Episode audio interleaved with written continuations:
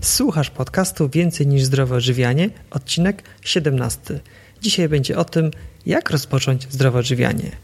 Ja nazywam się Michał Jaworski i w tych nagraniach opowiadam o różnych aspektach zdrowego trybu życia. Jeżeli naprawdę zależy Ci na tym, czym karmisz swoje ciało i umysł, to te podcasty są właśnie dla Ciebie.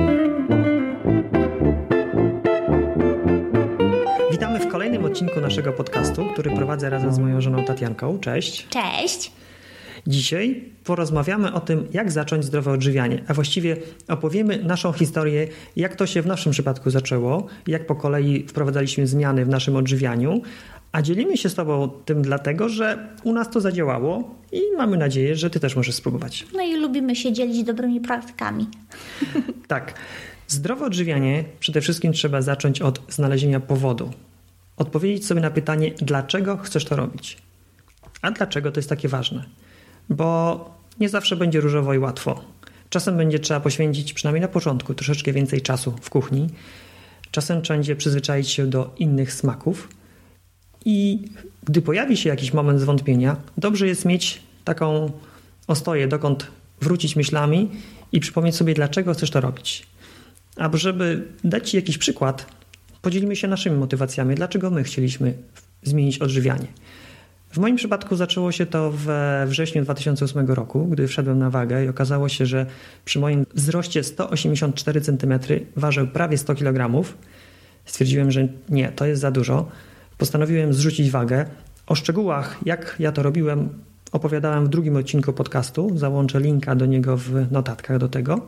I wtedy, we wrześniu 2008 roku, postanowiłem, że muszę zmienić moje nawyki żywieniowe, tak aby schudnąć. To była moja pierwsza motywacja i od tego się zaczęło. Jak to było w Twoim przypadku, Tatiana? No, w moim przypadku to powód znalazł mnie, bo okazało się, że synek, który wtedy był najmłodszym dzieckiem, drugim, był bardzo, bardzo silnie uczulony, miał alergię i jego całe ciało było no, uczulone. Także bardzo mocno powód na, mnie znalazł i, i, i to, był główny, to była główna przyczyna tego, że trzeba było się zacząć przyglądać temu, co jemy. Tak. Przede wszystkim odpowiedzieć sobie na pytanie, dlaczego chcesz zmienić nawyki żywieniowe. Druga rzecz, na którą trzeba się przygotować, to to, że zmiany najlepiej jest wprowadzać stopniowo. Oczywiście są zwolennicy tacy, żeby się odciąć zupełnie i od jutra już wszystko robię zdrowo, natomiast statystyki są nieubłagalne pokazują, że niestety taki sposób podejścia szybko kończy się porażką. No niestety. może trochę zniechęcić, bo ja, ja, ja lubię tak zrobić jedno cięcie, e, wszystko przewrócić do góry nogami, ale potem to tak jak skok na głęboką wodę. No, czasem to trochę trudno jest wypłynąć.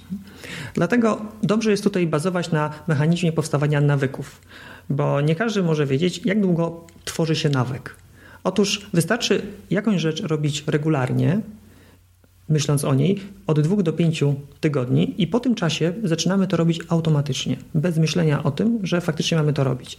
I w mojej ocenie tak jest najlepiej wprowadzać zmiany w swoim życiu. Wybrać sobie jedną rzecz, no w tym przypadku z zakresu zdrowego odżywiania i przez okres od dwóch do pięciu tygodni robić to, po czym sami zobaczycie, że zaczynacie to robić bez myślenia o tym. I wtedy można wprowadzać kolejny, kolejną zmianę. W ten sposób zmiany, oczywiście to będzie trwało dłużej, ale radykalnie zwiększa się szansa na powodzenie. Ja jeszcze tylko dopowiem, że tak, można wprowadzić jeden e, element za pierwszym razem, ale mi to się wydaje, że kolejnym razem to już się wprowadza dwa elementy. I dlatego to nie idzie element po elemencie co 2-5 tygodni, tylko już troszeczkę szybciej, lawinowo. No tak, no. Bo jak już idziemy do tego sklepu eko, to nie kupimy jednej rzeczy. Mhm. No wtedy to już kupimy trzy. Tak. I jest super. Zanim przejdziemy do konkretów, opowiem jeszcze o, o homeostazie. Homeostaza to generalnie jest to równowaga. Przykładem takiej równowagi w organizmie jest temperatura. Organizm dąży do utrzymania temperatury 36,6. Jak nam jest za zimno, no to robi się gęsia skórka, zaczynamy się trząść. Jak jest nam za gorąco, zaczynamy się pocić. Tak organizm reguluje temperaturę.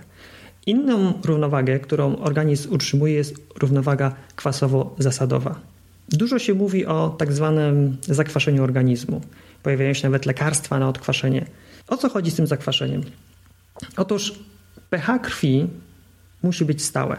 Ono jest w przybliżeniu 7,365. Aby organizm mógł utrzymać stałe pH krwi, jest wyposażony w szereg mechanizmów buforujących, które w sytuacji, gdy zjadamy jakieś pokarmy zakwaszające, utrzymują te pH krwi na stałym poziomie. Jak one to robią? Otóż, jeżeli pokarm, który spożywamy jest zakwaszający, no to organizm ze swoich zapasów zużywa mm, minerały alkalizujące takie jak magnez, wapń, potas i sód. Skąd je bierze? No, wapń bierze z kości na przykład. Czyli spożywając pokarmy zakwaszające, aby je strawić, organizm musi zużyć pewne rezerwy, które w sobie posiada. I tak właśnie działa homeostaza kwasowo-zasadowa. I teraz w kontekście zdrowego odżywiania dużo się mówi o kaloriach, żeby nie spożywać za dużo kalorii. Na przykład cukier biały jest takim przykładem, że mówi się nie jedzcie cukru, bo będziecie tyli. I faktycznie cukier biały ma dużo kalorii, ale to nie jest jedyny problem związany z cukrem białym, bo on oprócz tego, że ma wiele kalorii, jest pokarmem zakwaszającym. Czyli żeby organizm mógł strawić cukier, musi ze swoich rezerw pobrać inne minerały, które zneutralizują kwasowość tego cukru. I to jest dużo groźniejsze w przypadku różnych pokarmów niż sama kaloryczność, bo to, że pokarm jest kaloryczny, to od razu widać, bo człowiek tyje, ale to, że zjadając jakiś pokarm jednocześnie zużywamy z naszego magazynu różne minerały, tego nie widać i to wychodzi dużo później i w dużo groźniejszej formie. No dużo później, ale widzisz, teraz spotkałam koleżankę, która no jest, y, ona i ona i, i mąż są tężsi. No i mówi, co ty robisz, że ty jesteś taka szczupła, no to mówię o odżywianiu. No i, i tam dałam jakąś wskazóweczkę małą, od czego zacząć. Natomiast tak zauważyła, mówi, a patrz, a dzieci są szczupłe. No są szczupłe, ale ta córka trzy razy już się połamała więc słabe kości. Słabe kości ma, tak? Mhm. Więc tego nie widać, tak? Dziecko nie jest otyłe, więc ma się wrażenie, że dieta jest ok, tylko mi nie służy, tak? Tak naprawdę to trzeba to powiązać, tak? Łamanie kości z brakiem wapnia, czyli coś jest nie tak w diecie. Tak. Bo kości takiego dziecka raczej powinny być mocne, tak? Bo to nie jest osoba w podeszłym wieku. Dokładnie, czyli może to być coś z dietą, że zawiera ona pokarmy zakwaszające i żeby je zneutralizować, trzeba zużyć na przykład wapń z kości. Tak, kości jest, robią się słabe. Tak, to jest po prostu taka sugestia, tak, że mhm. ja tyję, a dziecko nie, ale to nie znaczy, że nasza dieta jest dobra, tak? Mhm coś jest nie tak z tą dietą, tylko po dziecku nie widać tego od razu. W kontekście homeostazy spotkałem się zupełnie niedawno z bardzo fajną definicją produktu pełnowartościowego. Otóż jest to produkt, który organizm może strawić, korzystając z tych substancji, które są dostarczone wraz z tym produktem. Przykładem takim jest na przykład, y, trzymając się przykładu cukru, burak cukrowy. Buraka cukrowego, może oczywiście no my go nie zjadamy, ale gdybyśmy go zjedli, no to on nie jest w żaden sposób nam szkodliwy, ponieważ oprócz tego, że jest tam sacharoza, no to zawiera on szereg różnych mikroelementów, które umożliwiają organizmowi tą sacharozę strawić. Strawić. Mhm. Dobrze. Po tym wprowadzeniu możemy przejść do konkretów.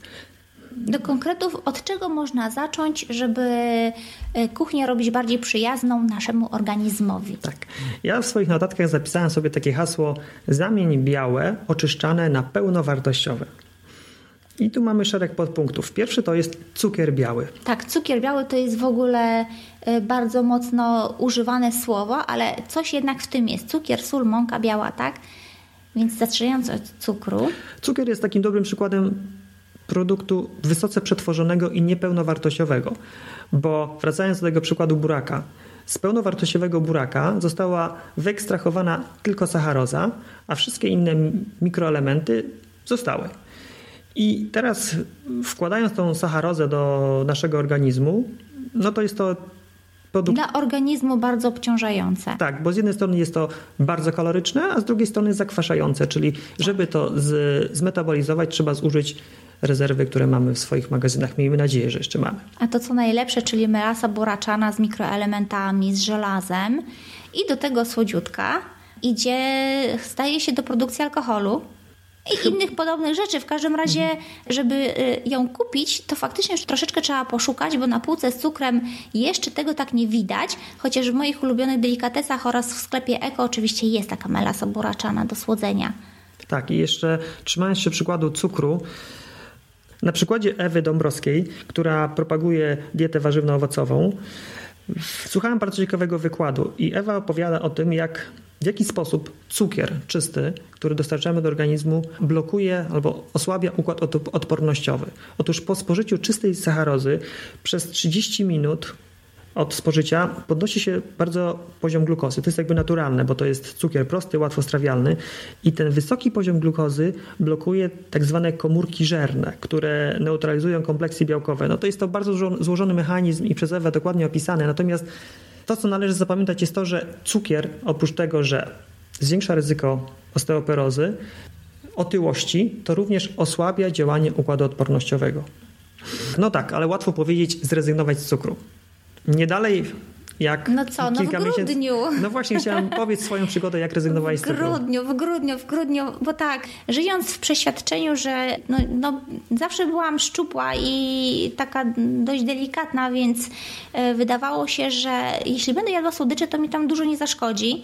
Natomiast faktycznie, no można sobie jeść słodycze, ale nie cukier, tylko no to już jakby dłuższy, dłuższy temat e, do omówienia, więc nie będę teraz o tym mówić ale jakby nie trzeba rezygnować ze słodyczy, ale trzeba zrezygnować z cukru. No i idąc tym tropem, dojrzałam w końcu w grudniu do tego, że mogę mieć pierwszy raz w życiu jakieś postanowienie noworoczne, bo nigdy takich nie miałam, dlatego że zawsze jak coś wymyśliłam, od razu to wdrażałam, więc nie były mi potrzebne postanowienia noworoczne, ale sobie pomyślałam, no z cukrem będzie trudno, postanowię, że od nowego roku go rzucę. I postanowiłam to 20, chyba 20 grudnia, jak jechaliśmy na imprezę. Wracając z imprezy mówię tak, właściwie po co mam czekać jeszcze tydzień? Zacznę już od dziś. I tego dnia już nic nie posłodziłam, od tamtej pory nie słodzę. No i coś, no to nie było takie łatwe, dlatego że jednak herbata smakowała mi posłodzona. Tak samo zbożówka, cokolwiek, no jednak e, było fajnie, że była lekko słodka. To co zrobiłam? Kupiłam pół kilo ksylitolu. Potem kupiłam jeszcze jedne pół kilo, a potem stwierdziłam, że co się będę rozdrabniać, nic nie będę słodziła, bo przecież to szkoda pieniędzy na ksylitol. Tak. I tak oto rzuciłam w ogóle wszelką słodycz do picia. Cukier biały to nie jedyna substancja, którą można słodzić. Czym można cukier zastąpić? Można zastąpić stewią, ktoś bardzo potrzebuje i jeśli komuś nie przeszkadza posmak stewii, ksylitolem, erytrytolem. Czym jeszcze? No można to melasą buraczaną, chociaż melasa buraczana nieco też ingeruje w smak. Jest lekko kwaskowa, ale do deserów, a jednocześnie, do deserów jest świetna. jednocześnie karmelowa, więc do deserów jest świetna. Tak, i fak faktycznie z tą melasą boraczaną warto się zaprzyjaźnić ze względu na te związki mineralne, które tam w niej są. Co jeszcze? Miodek. Miodek jest niezastąpiony, chociaż jest bardzo kaloryczny. Jest bardzo kaloryczny. Tak, więc w przypadku pilnowania kalorii miodu za dużo nie stosujemy. Moim ulubionym zamiennikiem cukru są suszone owoce. Daktyle, rodzynki, jabłka, banany do porannej owsianki czy kaszy jaglanej no tak, uwielbiam są. właśnie kilka, kilka plasterków banana lub jakieś słodkie jabłko starte, nawet lekko można je podgrzać na patelni, wtedy ono taki, tą, tą słodycz swoją puszcza, rodzynki. I ostatnie odkrycie do, do właśnie do porannych owsianek to płatki kokosowe. No tak, wiórki kokosowe, tak, tak świetnie wiórki. pasują. Mhm. Świetnie pasują. Można też dodać mleko sojowe, które jest tylko słodkie. Tak. I właśnie wiórki kokosowe i już jest pyszne, egzotyczne śniadanko. Czyli tak, rezygnujemy z cukru białego. Punkt pierwszy. Tak jest, rezygnujemy. W temacie zamień białe na pełnowartościowe pieczywo. Jaki chleb powinniśmy jeść? Nie biały, nie bułeczki, tak. tylko taki ciężki z takimi ładnymi, okrągłymi dziurkami w środku, czyli pełnoziarnisty na zakwasie. Czym ciemniejszy i czym cięższy, tym lepszy. Cięższy, przy czym cięższy chodzi o chwycenie go do ręki i on ma być w wadze ciężki, a nie, że ciężki na żołądku. Dlatego, że faktycznie pieczywo razowe potrafi dla niektórych być ciężkie. I ja pamiętam, że ja też kiedyś jadłam razowe pieczywo i ono mi się wydawało ciężkie na żołądku. Ale, no cóż, ono nie było na zakwasie. Teraz Michał piecze pieczywo na zakwasie. Jest ono pełnoziarniste i naprawdę nic nie jest z moim żołądkiem, a ja się urodziłam jako dziecko bardzo delikatnym żołądkiem. Tak mi zawsze mama tłumaczyła, więc zawsze dbałam o ten żołądek. I nic mi nie jest. Na co uważać przy zakupie chleba ciemnego? A i żeby to nie był chleb z dodatkiem karmelu, tak? Tylko tak. ma to być chleb prawdziwy. No to nie jest łatwe, dlatego że ludzie już się chwytają takich sposobów i trzeba faktycznie, no ma być to chleb na zakwasie i odpowiedni wygląd musi mieć. Z chlebem to znowu wracamy do homeostazy i do pełnowartościowości produktów. Chodzi o to, żeby chleb miał taką zawartość minerałów, aby organizm trawiąc go nie musiał nic pobierać ze swoich magazynów, między innymi kości. I chleb, który spełnia te, te wymagania, to jest chleb z mąki razowej, nieoczyszczonej, na zakwasie naturalnym. Dlaczego? Bo w mące razowej, oprócz tego, że jest tam wiele mikroelementów, to w tych otrębach są również fityny. Są to substancje, które zakwaszają organizm. I fermentacja na zakwasie naturalnym fityny neutralizuje. I chleb właśnie z mąki razowej na naturalnym zakwasie jest pełnowartościowy. No tak, i faktycznie nie pobiera wtedy rezerw z kości, tak, żeby strawić taki chleb. Na co uważać? Właśnie na pieczywo, które wygląda jak ciemne, czyli które powstaje w taki sposób, że do białej mąki dodawane są otręby, dodawany mhm. jest karmel i robiony na drożdżach lub na suchym zakwasie. Niestety suchy zakwas nie rozkłada fityn. I jak rozpoznać ten chleb? To tak, przede wszystkim on faktycznie jest ciężki w wadze i to jest dosyć łatwe do określenia. Natomiast jak rozróżnić chleb zrobiony na zakwasie naturalnym od tego, który powstał na drożdżach lub na zakwasie suchym. To Tatiana już wspomniała. Po przekrojeniu chleb, który jest zrobiony na zakwasie naturalnym, te puste miejsca są okrągłe. No tak. Trochę jak w serze. Trochę jak w serze. No tak, takie małe dziurki, mhm. kulki. Kolejny punkt sól. Zamień sól oczyszczoną na kamienną, morską lub himalajską. Y, ja tylko nadmienię, że dużo się słyszy o tym, żeby nie solić, tak? Bo sól y, zwiększa ciśnienie krwi i, i, tam takie różne rzeczy powoduje. I tak, tak właśnie jest z tą zwykłą białą solą, która jest, nie wiem, złotówkę chyba kosztuje, jest bardzo ładnie sypka. Ona właściwie się nawet nie kawali, tak? W sobie stoi w solniczce i się nie kawali. I to jest faktycznie sól, z której należy zrezygnować. Ale nie trzeba rezygnować ze z soli całkowicie, ponieważ sól też nam się przydaje, tak? Bo pomaga trawienie, jeśli jemy mięsko, mhm. prawda? Więc y, dlatego sól, tak, ale kamienna, morska lub himalajska. Więcej o soli przeczytasz w artykule na naszym blogu. Linka do tego artykułu również umieszczę w notatkach do tego podcastu. Kolejny punkt na mojej liście to oleje. Zamień czysty olej na mętny, wyciskany na zimno i nieoczyszczony. Czyli jakie oleje kupować? Czyli tak, lniany, rzepakowy. Przede wszystkim nie kupować rafinowanych olejów, a na pewno już nie słonecznikowy. Proces rafinacji jest w ogóle koszmarny, jeśli chodzi o, o zawartość tak, o substancji tym, toksycznych. O tym też napisałeś i jest artykuł tak, na blogu. Tak, jest artykuł na blogu, ja linka załączę. Natomiast e, nie wiem, czy tam jeszcze jest opisane w oleju słonecznikowym, bo w słonecznikowym taki jest kłopot, że on ma bardzo, bardzo dużo kwasów omega-6, omega versus tak. omega-3, a jednak ten stosunek w olejach, jakich spożywamy, to powinien być tak, źródła podają różnie, ale tak jest 1 do 4, czyli jedna część kwasu omega-3, a 4, 3 części kwasu omega-6. Natomiast e, w oleju słonecznikowym to jest jeden do, do kilkuset niemalże.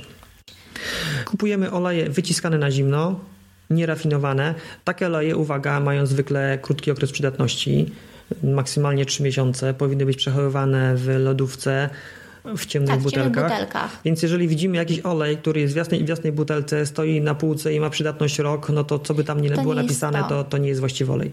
Zresztą faktycznie on jest bardzo klarowny. I teraz już na etykietach widać, że jest napisane, jest rafinowany. Tak? Ten, którego mamy nie kupować.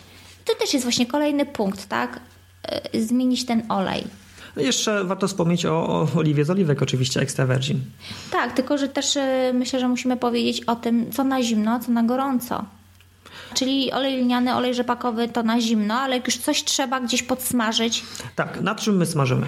No my smażymy, e, jeśli w ogóle smażymy, no tak, faktycznie, wątróbkę podsmażam, tak, ale tak. bardzo delikatnie, na, na maśle klarowanym. Jeśli potrzebuję koniecznie jakąś rybę podsmażyć, to też jest to na maśle klarowanym bardzo delikatnie. Jeszcze używamy do, do podsmażania oleju kokosowego tak. i oleju z oliwek lub pestek z winogron. Tak, i to jest do podsmażania. Kolejny punkt, ryż biały.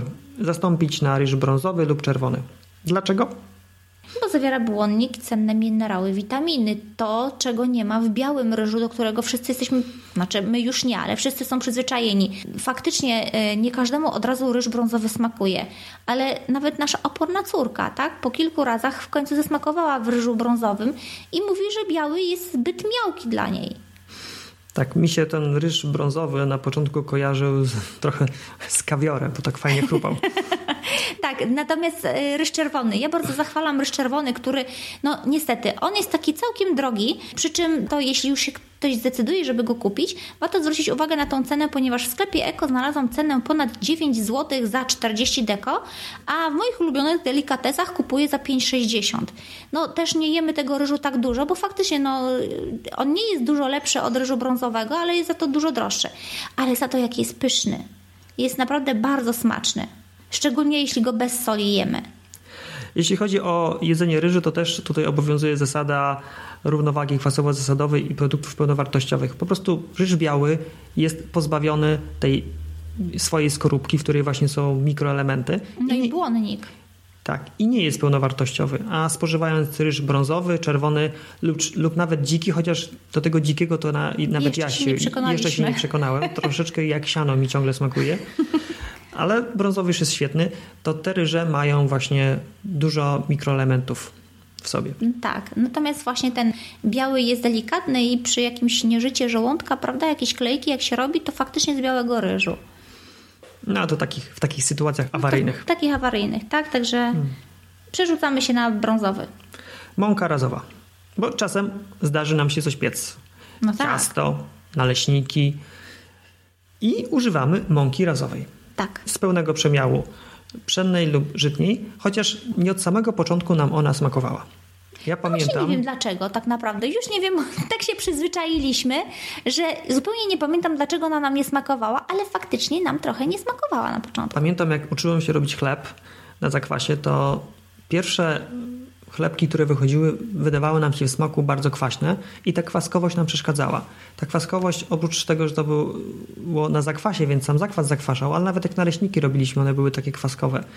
I pamiętam, że przez pewien okres tak eksperymentowaliśmy. Trochę białej bąki, trochę ciemnej. No tak trochę pół na pół, tak? A potem... Pe pewnym odkryciem była mąka orkiszowa, która tak. jest pełnowartościowa, a jednocześnie nie ma tej kwaskowości. To prawda. Warto ją nawet też pomieszać z tą pełnoziarnistą, na przykład pszenną, bo to żytnia jest taka bardziej kwaskowa, mm. tak? Pszenna jest mniej kwaskowa. Mąka orkiszowa ma jedną wadę. Cena. Jest no, droga. Cena, cena. Prawie 9 zł kilogram. Prawie 9 zł za kilogram, natomiast właśnie w tym sklepie, w którym kupuje się 8,60 dokładnie ona kosztuje, to jest najniższa cena, jaką spotkałam. E, we wszystkich innych sklepach kosztuje to około 12 zł.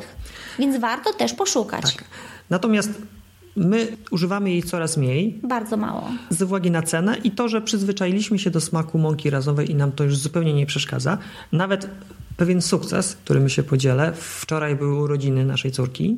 Zrobiliśmy, zrobiliśmy pizzę na, z mąki razowej i gościom, dziewczynkom bardzo smakowało. Bardzo smakowało. Kolejny punkt na mojej liście to mleko. Jakie mleko powinniśmy pić albo jakiego nie pić? Na pewno nie powinniśmy pić mleka UHT. Tak, to jest, to jest na pewno. Dlaczego nie? Dlaczego, Dlaczego nie? Ponieważ mleko jest e, utrwalane w wysokiej temperaturze z używaniem ultradźwięków i przeciskania przez sita. W efekcie cząsteczki tego mleka, właściwie białko, jest rozbite na mikroskopijne wielkości cząsteczki. One są tak małe, że jak je pijemy, to mleko wchłania się do naszego organizmu poprzez nieszczelności jelit, zanim jeszcze organizm podejmie próbę jego strawienia. Te mikrocząsteczki białka przedostają się bezpośrednio do krwi, krążą z krwią, tworząc w tętnicach złogi. Złogi miażdżycowe. Oczywiście mówimy o tych UHT nadal, tak? Czyli UHT naprawdę jest bezwzględnie nie do wypicia, tak? Dlatego, że normalne mleko jest do wypicia, chociaż nie za często. UHT nie pijemy w ogóle. Tak. Kupujemy mleko pasteryzowane, chociaż też coraz mniej, bo kilka publikacji, które ostatnio czytałem, wyraźnie wskazują, że no jednak kazeina, która jest w mleku krowim, po pierwsze no nie jest trawiona przez organizm, przynajmniej przez 95% e, ludzi na Ziemi ona nie jest trawiona. Po drugie, są podejrzenia, że ma dosyć duży związek z ryzykiem powstawania nowotworu. Ale o tym, o tym jest oddzielny artykuł i nie będziemy w to się teraz zagłębiać. Natomiast my nie pijemy mleka UHT, pijemy trochę mleka pasteryzowanego, natomiast jeśli już mleko krowie, to na przykład jogurt naturalny. Mhm, tak, można też pić mleko kozie, prawda? Tak, mleko kozie, to zaraz do tego wrócę. Dlaczego jogurt naturalny? Bo proces e, zakwaszania mleka powoduje, że ta kazeina jest, no jest bardziej przyswajalna. Mhm. Ale faktycznie dużo zdrowszym mlekiem jest mleko kozie. Po pierwsze, struktura białka mleka koziego jest dużo bardziej przyswajalna przez organizm człowieka. Po drugie, kozy zwykle odżywiają się ekologicznie. Tak. Zwykle gdzieś biegają po jakimś podwórku, skubią sobie trawkę, różne, różne zioła i to mleko jest dużo zdrowsze i bardziej wartościowe dla człowieka. Tak, chociaż e, wracając do głównego wątku, co na co zamienić, to właśnie zanim zupełnie e, zaczniesz rezygnować, na początku zamień po prostu UHT na mleko zwane świeże. Tak? I ono i tak w lodówce może postać. Nie ma problemu, dlatego że ono jest obrobione termicznie. Zdaje się w temperaturze 70 stopni. Nie, ono jest pasteryzowane. Jest pasteryzowane. No tak, dobrze. W każdym razie chodzi o to, że okej, okay, nie możesz zrezygnować z mleka. Na razie nie rezygnuj, ale na pewno zamień UHT na mleko świeże. A potem już pójdzie. W kolejnym etapie może zamienić na kozie, albo tak jak my, my zamieniamy powoli mleko na mleko roślinne. A no właśnie, sojowe, ryżowe, tak? Tak. Można zresztą samemu zrobić mleczko migdałowe, bo tyle, co my mleka potrzebujemy e, na przykład do płatków śniadaniowych, no to faktycznie może to być mleko zrobione, no nie wiem, z płatków kokosowych, tak? Tak. Mówiąc o płatkach śniadaniowych, tu mam kolejny punkt. Zamień gotowe chrupki śniadaniowe na pełnowartościowe.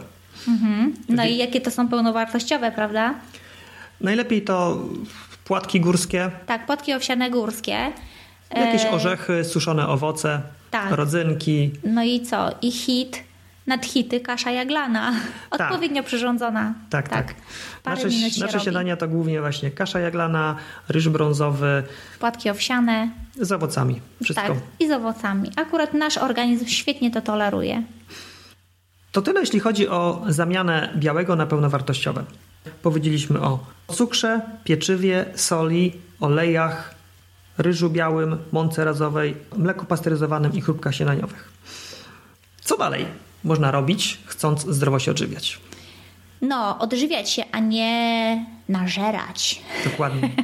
Nie przejadać Nie się. przejadać się. Łatwo powiedzieć, prawda? No łatwo, takie jest jedzenie smaczne. I w ogóle, w ogóle to jest cała esencja czasem iść e, gdzieś coś przekąsić. Jakie my mamy sposoby na to, aby się nie przejadać? Długo żujemy. Tak. Odpowiednio długie przeżywanie pokarmu jest bardzo ważne. Dlaczego? Bo przeżywając pokarm, rozrabiamy go i mieszamy ze śliną. Dzięki temu jest on łatwiej strawialny. To po pierwsze. Po drugie, część e, makroelementów, w tym głównie węglowodany, są już są przyswajane już w jamie ustnej. Już przeżywając, zaczynamy je wchłaniać i no, najadać się to za mocno powiedziane, ale odczuwać pewne pierwsze symptomy najedzenia. No tak, a jeszcze jako, że mózg musi zarejestrować tak naprawdę to, że jesteśmy najedzeni, to jak będziemy odpowiednio długo przeżuwać, to mózg bardzo szybko zasygnalizuje, że już jesteśmy, już jesteśmy najedzeni, tak? I, Tak. I unikniemy przejedzenia. Drugi nasz patent na nieprzejadanie się to unikanie skomplikowanych posiłków składających się z dużej ilości produktów. To jest to naukowo udowodnione, że mózg zarejestruje sytość wtedy, gdy poczuje odpowiednią ilość danego smaku. A to ciekawostka, Więc prawda? jeżeli tych smaków jest dużo, to musimy dużo więcej każdego smaku skosztować, aby mózg stwierdził, że nie jesteśmy już głodni.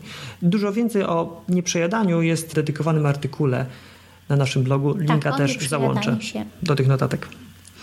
Powiedzieliśmy o nieprzejadaniu. Co jeszcze zmieniliśmy w naszej diecie?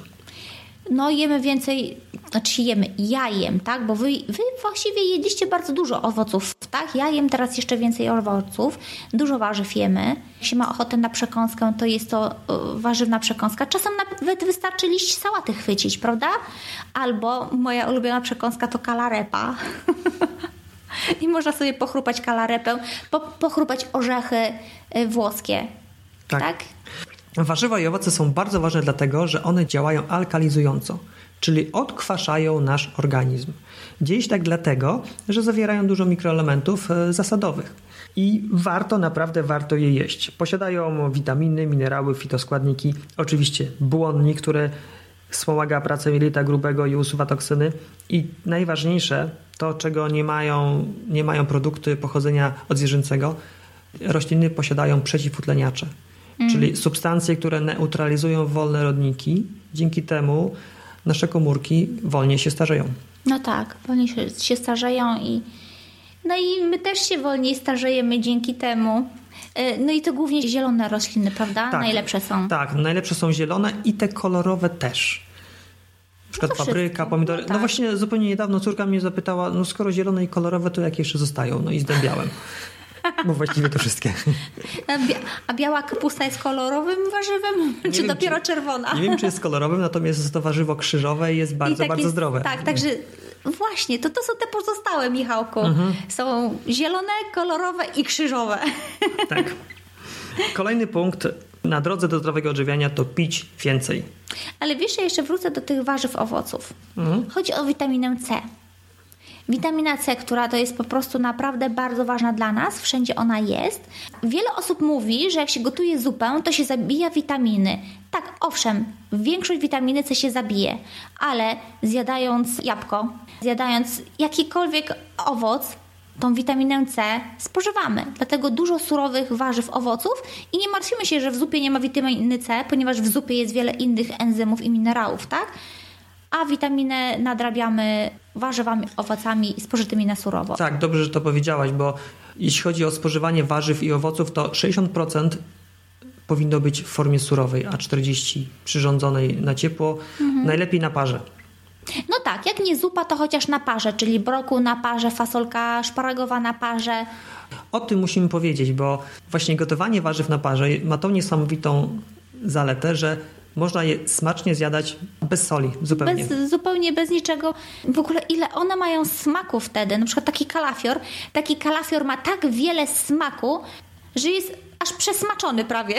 Tak, jest słodki, Tak, jest słodki, kalafiorowy, jest przepyszny. Fasolka szparagowa, jaka jest wyborna, taka na parze zrobiona. I naprawdę faktycznie, jak na amerykańskich filmach widać, że jedzą tylko fasolkę szparagową, to tak, właśnie tak, u nas się już teraz je fasolkę szparagową. Kiedyś do niej dodawaliśmy na przykład y, sos sojowy i nadal czasem dodajemy, ale, ale właściwie nie czujemy już potrzeby. Sos sojowy posypywaliśmy na przykład jakimiś płatkami typu migdałowymi, tak? Teraz nie ma takiej potrzeby. I co ciekawe, żeby, żeby robić warzywa na parze, wcale nie trzeba specjalnego Parowaru nie trzeba Tak, mieć. wystarczy kupić takie sitko dziur, dziurawe, które wkłada się do garnka, gdzie, gdzie na Tak. dnie wlewa się trochę wody i to się gotuje i to wcale się nie robi dłużej niż w wodzie. A wiesz, co jeszcze ostatnio odkryłam a propos gotowania na parze bez y, odpowiedniego sprzętu? Do na przykład cukinię tak robiłam ostatnio. Wlałam odrobinę wody do garnka i wrzuciłam tą cukinię. Jak ta woda parowała, to tą cukinię y, uparowała. Woda właściwie praktycznie cała wyparowała i cukinia została i wszystko było do zjedzenia. To też było warzywo na parze, tak? Więc jak ktoś nie chce zupełnie niczego kupować, to nie dam minimalnie wody tak, żeby ona wyparowała. Oczywiście, żeby garnek się nie przypalił. Właśnie, z gotowaniem na parze jest jedno ryzyko, bo można przegapić moment, kiedy woda się kończy i potem mamy warzywa uwędzone. No, ale to nie jest tak źle. Nie jest tak źle. Można to faktycznie upilnować. Dobrze, wracamy do punktu, który zacząłem. Pić więcej. Niesłodzone, niegazo, niegazowane napoje. Czyli co pić? Wodę mineralną i wodę normalną, tak? Bo za dużo minerałów też niedobrze, bo można tam coś się może poodkładać. Więc y, trochę wody mineralnej, trochę herbatki ziołowej, trochę wody y, na przykład źródlanej i tak, taką sobie roszadę robić. Ja od chyba dwóch miesięcy wyrobiłem sobie nawyk picia rano wody z cytryną. Pierwsza rzecz, jak wstaję rano, to piję dwie szklanki wody z cytryną i na początku jedną szklankę piłem ze smakiem, drugą troszeczkę na siłę, ale już po kilku tygodniach zacząłem wstawać spragniony. No tak, Organizm bo... przyzwyczaił się tak. i teraz, gdy wstaję, to nawet nie muszę o tym myśleć. Po prostu czuję, że mi się chce pić. Cytryna jest zawsze pod ręką, woda z filtra, piję dwie szklanki i taką wodę z cytryną powinno się pić rano nie później niż pół godziny po wstaniu. I potem chwilę odczeka, zanim się coś zje. Tak, no i potem jemy śniadanie wtedy, kiedy jesteśmy głodni, no albo... Tak, dlatego że jak się napijemy tej wody, to przez chwilę głodu nie czujemy i bardzo dobrze. I jak już poczujemy głód za jakieś pół godziny, może nawet 40 minut, wtedy zjadamy śniadanie. Ale wiesz, ja bym chciała jeszcze powiedzieć, ponieważ niektórych przeraża ta ilość, którą należy wypić dziennie około 3 litrów. No i dla niektórych jest to sytuacja taka, że no ale jak to przecież do toalety będę biegać ciągle, a przecież praca i tak dalej. Mianowicie nie. Jak się człowiek przyzwyczai, organizm się przyzwyczai, to chodzi normalnie do toalety. Wcale nie częściej, tylko musi przebrnąć chociaż przez tydzień, tak? Pić te zwiększone ilości płynu i organizm się przyzwyczai, jak również nauczy się tego, że chce mu się pić non-stop i dlatego łatwo jest te 2-3 litry wypić dziennie. No i ja przez to musiałam przejść. Ja kiedyś bardzo mało piłam. Odbiło się to tym, że miałam kamyczek w nerce i ja się go pozbyłam i od tamtej pory piję 3 litry dziennie co najmniej. Bo picie i oddawanie moczu to jest jeden ze sposobów oczyszczania się organizmu. I odkwaszania przy okazji, tak? Z moczem pozbywamy się niepotrzebnych substancji. Musimy dać organizmowi szansę posiadania pomóc tego mu, moczu. Tak, po prostu pomóc mu. T- Dlatego właśnie to, co zjedliśmy dzień wcześniej, fajnie by było rano z tego organizmu wydalić, ale trzeba mu pomóc. I, i stąd właśnie ta woda z cytryną, tak? Również pijemy herbatki ziołowe. One są bardzo dobre, bo one działają alkalizująco, czyli odkwaszają organizm. No, w przeciwieństwie do czarnej herbaty, która niestety zakwasza, jak również Tak. kawa zakwasza. Kiedyś jeszcze trochę tej czarnej herbaty piliśmy, teraz już nie. Na przykład można tak około dwóch filiżanek dziennie wypić herbaty zielonej. Z tego co czytałam, no to nie więcej niż te dwie filiżanki. Oprócz tego jest czystek i też mamy podcast z dziewczyną, która y, ziołami się zajmuje i ona fajnie tam opowiada o takich rzeczach, czyli czystek można sobie pić, który Ja załączę, świetnie załączę działa linka do tego podcastu. tak, na nasz organizm. Można sobie trochę melisy wypić, tylko nie przesadzać, tak? Bo nie można pić melisy dwóch litrów dziennie, ale filiżankę melisy, filiżankę koperku. Są takie y, fajne zioła, które nie mają efektów ubocznych, a świetnie działają na cerę, na zdrowie. Co dalej można robić, poprawiając nawyki żywieniowe? Spożywać różnorodne, ale proste. Chodzi o ilość składników posiłki. Tu są dwie kwestie. Pierwsza to jest taka, że składniki powinniśmy odpowiednio ze sobą łączyć. Mamy artykuł o tym, jak łączyć pokarmy ze sobą, więc tu nie będziemy o tym się rozwodzić, ale generalnie dzięki odpowiedniemu łączeniu składników pokarmowych w ramach danego posiłku ułatwiamy lub utrudniamy organizmowi po pierwsze strawienie tego, co spożywamy, a po drugie przyswojenie, bo to, że coś strawiliśmy, to nie znaczy, że zostało przyswojone i że faktycznie nasz organizm jakieś korzyści z tego odniósł. Więc dużo łatwiej jest odpowiednio łączyć pokarmy ze sobą, gdy tworzymy proste posiłki. Druga sprawa to już o tym wspominaliśmy, o przejadaniu się. Czym prostszy jest posiłek, tym łatwiej jest, przejeść. Tak. łatwiej jest zachować samodyscyplinę i się nie przejeść. Mhm. Jednocześnie należy dbać o atrakcyjny wygląd tego jedzenia, żeby te posiłki nie były tylko smaczne, ale żeby również ładnie wyglądały. No tak, tak, bo faktycznie ciekawe, czy nasz mózg się nie najada samym patrzeniem czasem. Na pewno y, robi się głodny od patrzenia.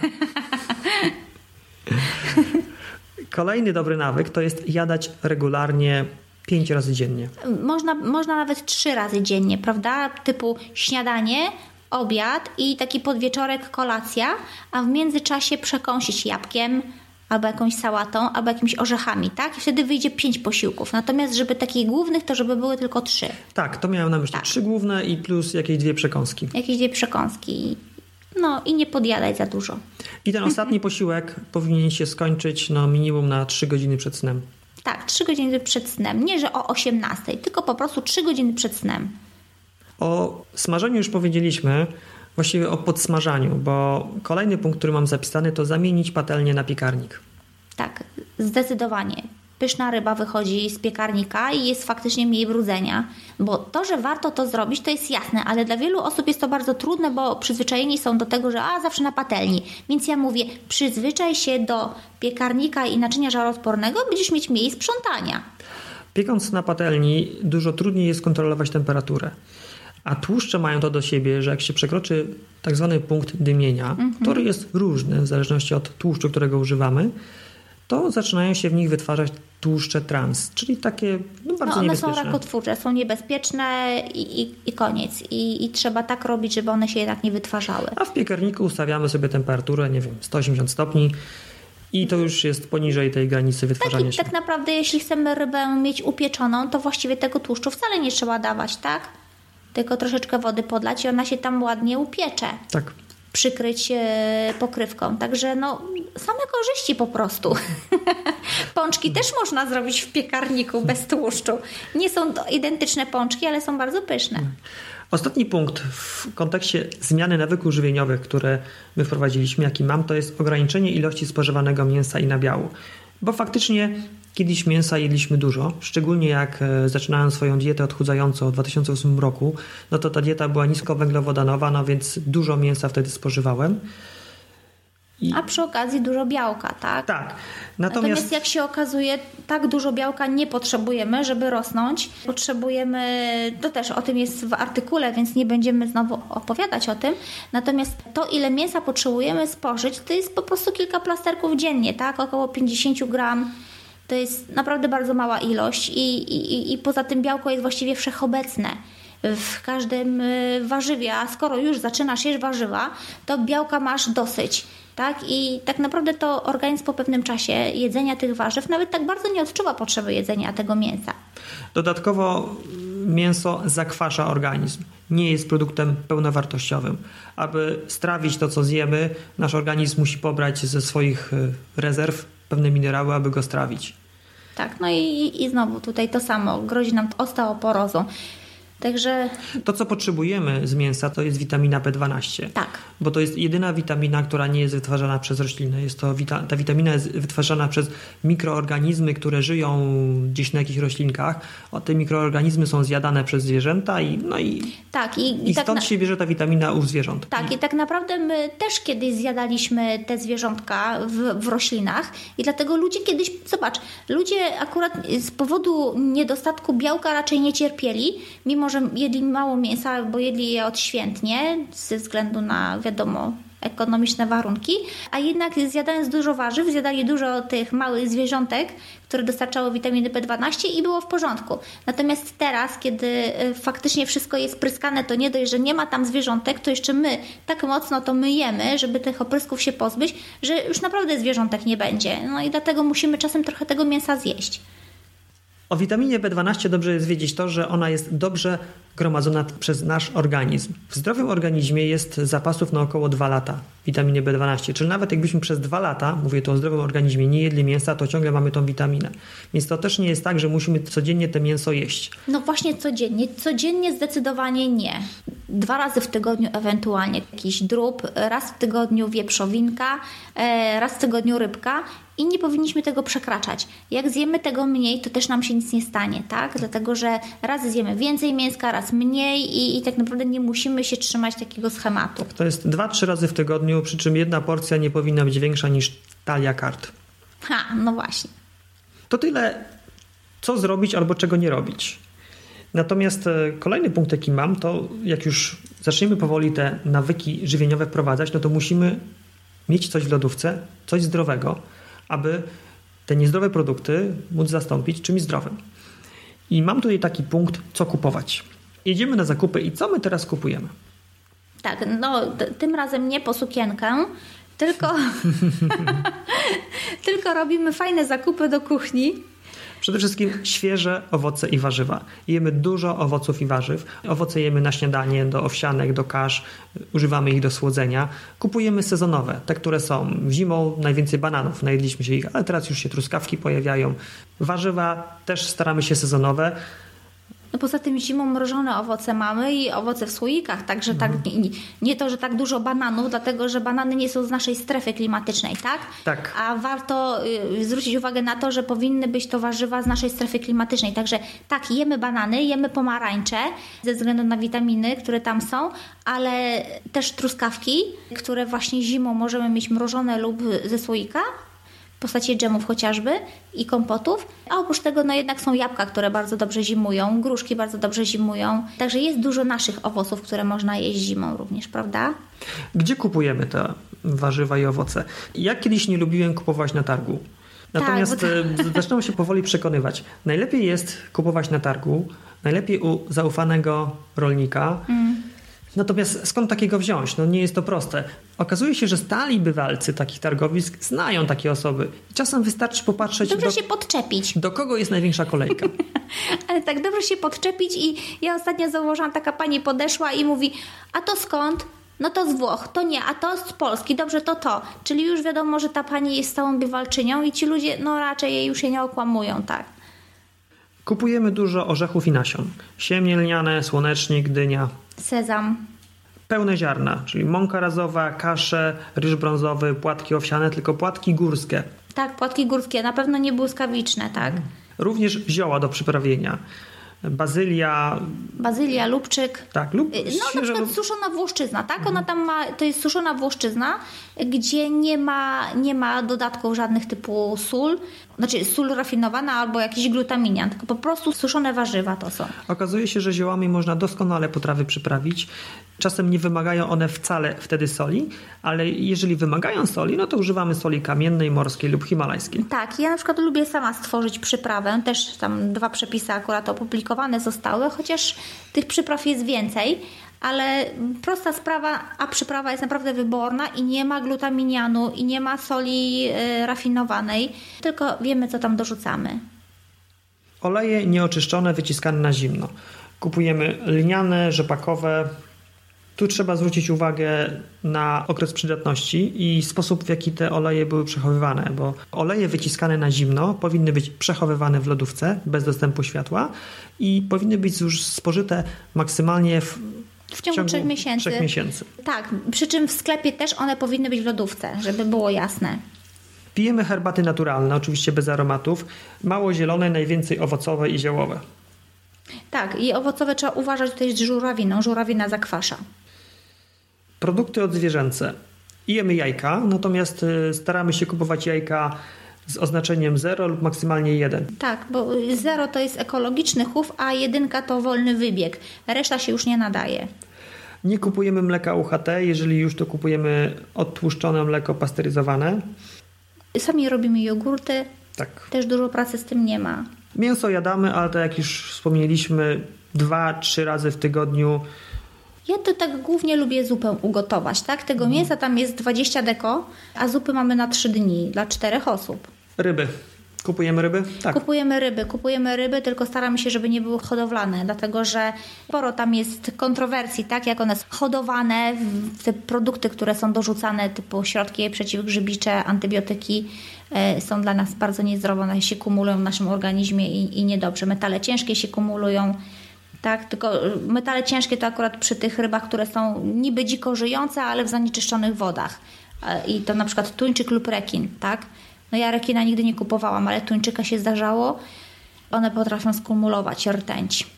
Lepiej ich unikać. I lepiej ich unikać, tak? Ale co kupować? Znaczy, to jeszcze, czego na pewno nie kupować, to pangi, tilapi, łososia hodowlanego i ryby maślanej, tak? Bo one są hodowane właśnie w takich ciężkich warunkach dla nich. A co znaczy ciężkie warunki dla nich? No właśnie dlatego, że są skotłowane w jakichś zbiornikach i One chyba, żeby nie chorowały, to dostają jakieś no tak, antybiotyki no, wtedy. no właśnie dostają, więc ta, tak jak z kurczakami.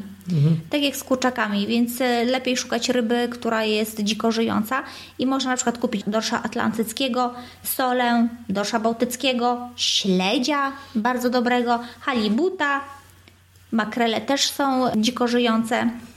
No Dużo tych ryb jest właściwie, boszczuk, flądra, sola. Jest czego wybierać. Turbota można kupić, mintaja i łososia bałtyckiego. Jest trudno dostępny, no ale istnieje takowy. I jeszcze mam taki akapit o sprzęcie AGD.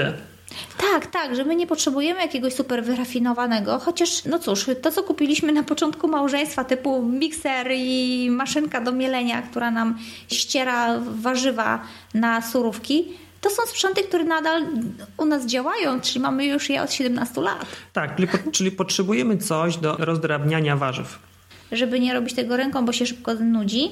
E, Młynek do kawy potrzebujemy po to, żeby mielić nasiona, orzechy, jak również, żeby sobie zmontować samą przyprawę. Młynek do kawy jest najlepszy. O gotowaniu na parze, tak? Coś do gotowania na parze, no to o tym wspomnieliśmy wcześniej, ale też można sobie kupić właśnie jakieś sitko, żeby włożyć, czyli tak całkiem niedużym kosztem można przeorganizować sobie kuchnię. I jeszcze jedyna rzecz to taki blender kielichowy do robienia koktajli. Tak, to już można nawet kupić za 100 zł, więc, y, więc to nie trzeba inwestować dużych pieniędzy. Także to naprawdę nie jest takie trudne, to tylko trzeba zmienić tą świadomość i zrobić pierwszy zakup. Tak. I tym sposobem dotarliśmy chyba do końca. materiału, który na dzisiaj przygotowaliśmy. W formie podsumowania, dla mnie najważniejsze, od tego zaczęliśmy ten podcast i zakończymy, to jest znalezienie celu. Odpowiedzenie sobie na pytanie, dlaczego chcesz się zdrowo odżywiać. Czasem to są ewidentne sygnały od organizmu i tak. jest to oczywiste, ale one się zwykle pojawiają dosyć późno. Tak, dosyć, dosyć późno. Taka alergia to też jest y, efekt czegoś i to już jest oznaka, że coś jest zrobione nie tak. I dlatego, jak już znajdziemy sobie ten powód, dlaczego chcemy to robić, dobrze jest go sobie zapisać, żeby móc do niego wrócić. Tak, jeśli się odchudzamy, to dobrze jest zrobić sobie zdjęcie, to zdecydowanie. Jeśli się pozbywamy jakichś narośli, to też jest dobrze sobie zrobić zdjęcie, dlatego że efekt nigdy nie będzie tak zadowalający, tak? Bo zawsze mamy jakiś punkt odniesienia w modelkach a powinniśmy jednak patrzeć trochę na siebie i zobaczyć, co się z, naszymi, z naszym ciałem wspaniałego dzieje. Dlatego myślę, że jednak zdjęcie jest najważniejsze. Czyli punkt pierwszy znalezienie powodu. Punkt drugi to wdrażanie tych zmian stopniowo. To trzeba sobie podzielić i przygotować się, że zmiana stylu odżywiania to jest maraton, nie sprint. To jest maraton, a ja jeszcze takie właśnie wymyślałam zdanie, że znajdź powód, zanim powód znajdzie ciebie tak? Dlatego, że powód prędzej czy później znajdzie, bo albo zaczną się nam łamać kości, albo utyjemy, albo nasz organizm zacznie zatrzymywać wodę i to wszystko są te niezdrowe sygnały, tak? Że coś zrobiliśmy nie tak i wtedy możemy już starać się leczyć, tak? Znaczy leczyć, leczyć dietą najlepiej. Więc może lepiej zacząć, zanim te zmiany nadejdą, bo nadejdą. Jak nie taka, to inna. Jak nie alergia, to nadwaga. Jak nie nadwaga, to no właśnie zatrzymanie wody w organizmie. I, wiem, skóra może być e, nie taka ładna, jakbyśmy mogli ją mieć. I to nie są normalne rzeczy, tylko jesteśmy przyzwyczajeni, ponieważ wszyscy naokoło wyglądają tak, jak wyglądają i jeśli my tak zaczynamy wyglądać, to wydaje nam się, że to jest normalne. Ale można to zmienić. To na pewno nie jest normalne. Mój ulubiony autor polskich książek e, o rozwoju, Robert Kroll, takiego fajnego zdania użył, że ludzie często do 40 roku życia robią wszystko, aby zniszczyć swoje zdrowie, a po 40 aby to zdrowie uratować. Tak, potem już je tylko ratują. I, i właśnie to jest to. No i tym optymistycznym akcentem, żeby sobie swoje zdrowie zacząć ratować, zanim je zdewastujemy, będziemy się powoli żegnać.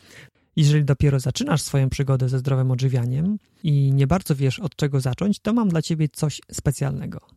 Wspólnie z Tatianą przygotowaliśmy e-booka 6 kroków do zdrowego odżywiania. Znajdziesz w nim naszą historię, to jak zmiana nawyków żywieniowych wpłynęła na zdrowie naszej rodziny, ale to dopiero początek. Jest w nim lista produktów spożywczych, które z każdej kuchni powinny zniknąć. Dodatkowo przy każdym produkcie jest wyjaśnienie dlaczego. Do tego znajdziesz też listę produktów, które warto kupić, aby uzupełnić powstałe po sprzątaniu braki. Przy każdym ze zdrowych produktów również jest informacja dlaczego. Co zrobić, aby stać się posiadaczem tego e-booka? Wystarczy wejść na stronę www.więcejniżzdrowoodżywianie.pl ukośnik prezent, ukośnik prezent i podać maila, na który zupełnie bezpłatnie otrzymasz od nas ten prezent. To nic nie kosztuje, tego e-booka dostajesz od nas zupełnie bezpłatnie. Niech to będzie taki dobry początek Twojej drogi do zdrowego odżywiania. Tak, jeżeli miałbyś, e, drogi słuchaczu, jakieś pytania, bo na pewno nie o wszystkim powiedzieliśmy, proszę zachęcamy do zadawania tych pytań w formie komentarza lub też możesz napisać maila. Nasze adresy znajdziesz na naszym blogu w zakładce o nas. Jeśli jest coś, o czym chciałbyś słuchaczu usłyszeć, żebyśmy zrobili podcast, też możesz do nas napisać i nas zainspirować. Dziękujemy za Twoją uwagę. Dziękujemy. Dziękujemy, że wytrwałeś do końca. Mam nadzieję, że Ci się podobało. Notatki do tego podcastu będą umieszczone pod bezpośrednim linkiem. I do usłyszenia za dwa tygodnie. Cześć. Cześć.